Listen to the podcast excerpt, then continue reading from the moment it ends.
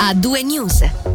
Apriamo quest'ultimo spazio informativo dedicato alla cronaca regionale parlando di criminalità economico-finanziaria. Questa resta una piaga spesso sottovalutata, ma è in grado di alterare il mercato e provocare danni diretti o indiretti alle istituzioni e alla collettività. Questo ha spinto il Ministero Pubblico e la Polizia Cantonale ad attuare misure di contrasto per migliorare il monitoraggio e implementare possibili forme di segnalazione impiegando liquidità e risorse. Questa mattina la centrale comune d'allarme di Bellinzona si è tenuta una conferenza stampa per mostrare le tendenze in questo tipo di criminalità e le misure per contrastarla. Per noi ci è andato Michele Sedili, sentiamo subito il suo servizio. La politica economica liberale della Svizzera, che incoraggia l'imprenditorialità e incentiva le attività economiche, anche ad esempio con una burocrazia snella, rende il nostro paese attrattivo anche per i malintenzionati interni ed esterni che vogliono approfittare di questo sistema.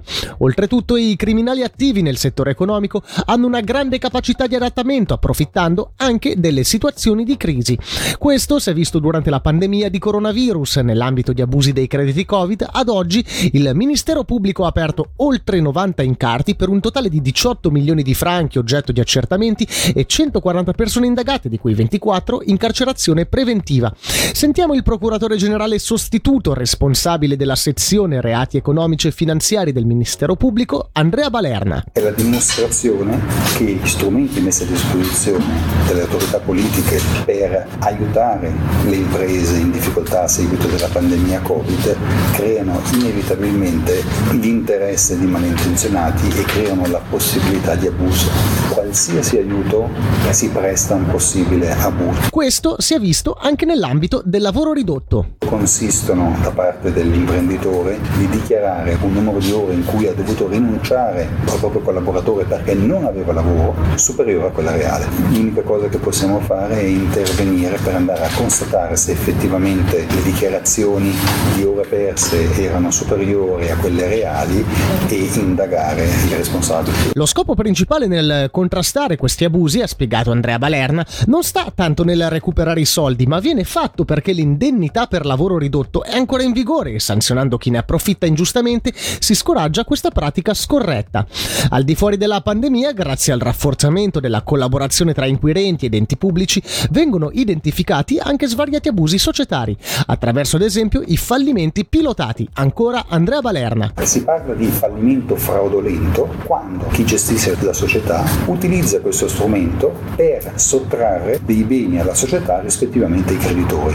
L'imprenditore accumula debiti, eventualmente incamerando dei beni o degli anticipi su futuri lavori, porta via dalla società quegli attivi e lascia la società in fallimento esclusivamente con i passivi, cioè i debiti che deve alla persona che gli hanno anticipato dei servizi o del denaro. La criminalità economico-finanziaria è spesso sottovalutata, secondo il capo della polizia giudiziaria Thomas Ferrari, è però importante mettere in campo tutti gli strumenti necessari per contrastarla, che non si limitano al perseguimento penale, ma puntano anche alla sensibilizzazione e alle misure nei settori. È sottovalutata perché ad oggi non incide ancora in maniera concreta sulla qualità di vita dei singoli e le misure che si possono adottare beh, sono quelle del contrasto tramite eh, soprattutto attività di prevenzione, cioè informando la società civile su quelli che sono i rischi legati a questo tipo di criminalità. Andiamo a Lugano dove oggi e domani al campus dell'USI si svolge la seconda edizione del meeting dei centri oncologici specialistici dell'ente ospedaliero cantonale. È l'occasione per fare il punto sui progressi e sulle novità fatte nella cura ai tumori dove negli ultimi anni vi è stata una grande accelerata.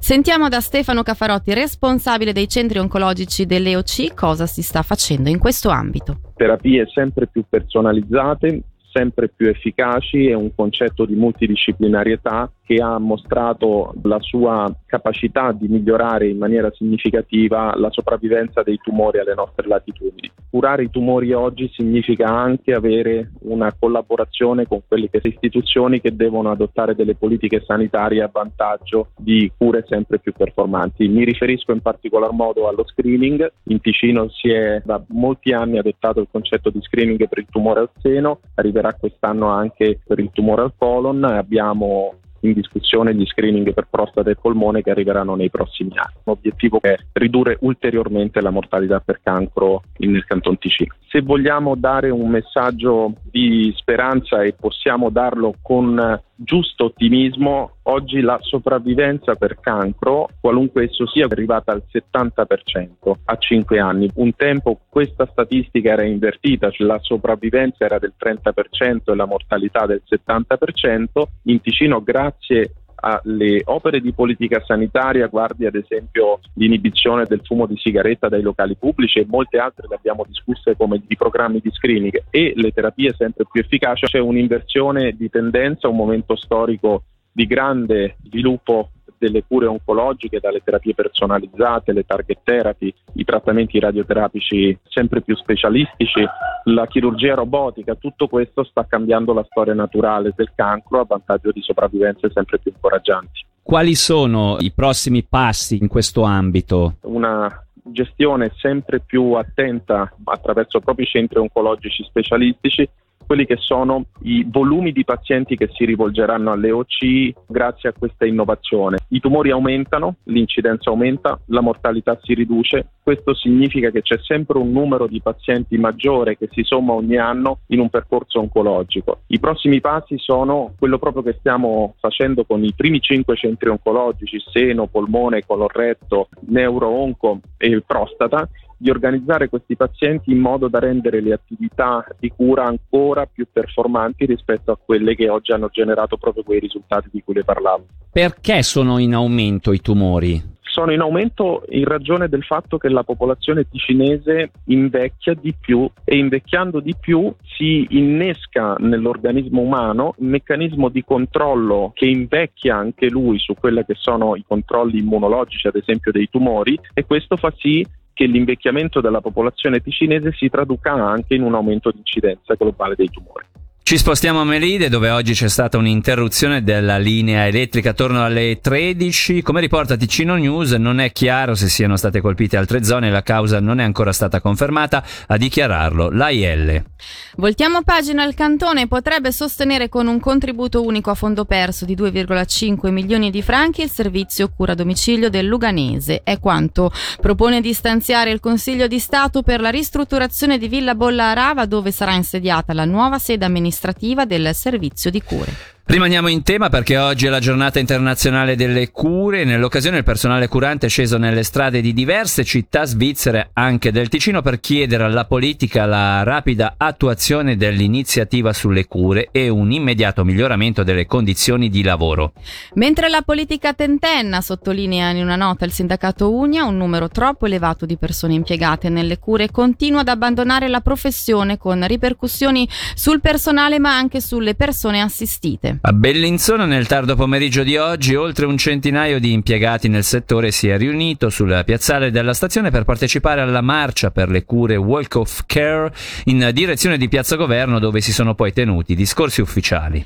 Tra i presenti tanti giovani e studenti. Questo fa capire come il tema sia molto sentito e quanto interesse ci sia per le future generazioni verso un settore difficile, complicato come quello delle cure, rileva Chiara Landi, responsabile del settore terziario di Unia Ticino, che abbiamo contattato telefonicamente durante la manifestazione.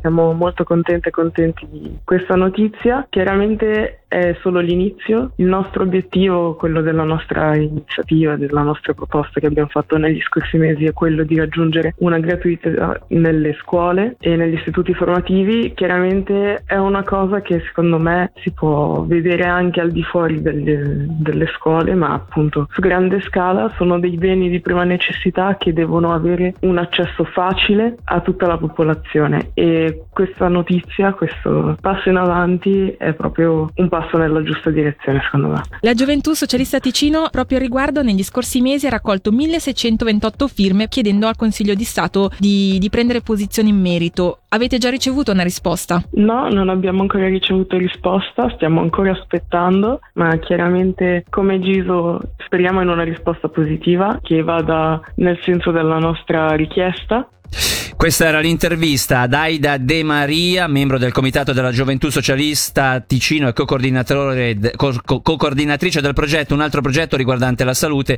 quello riguardante appunto la riduzione dell'IVA dei prodotti mestruali approvata l'altro ieri dal Consiglio nazionale e ora sul tavolo del Consiglio degli Stati. Rappresenta per la Gioventù Socialista del Ticino un passo avanti verso la gratuità di assorbenti e tamponi, così come richiesto appunto dalla stessa Ghiso che allo scopo nei mesi scorsi aveva promosso una raccolta di firme consegnata a marzo in cancelleria cantonale. Accogliendo con soddisfazione il voto del nazionale, la Ghiso ora sollecita una risposta dal Consiglio di Stato ticinese.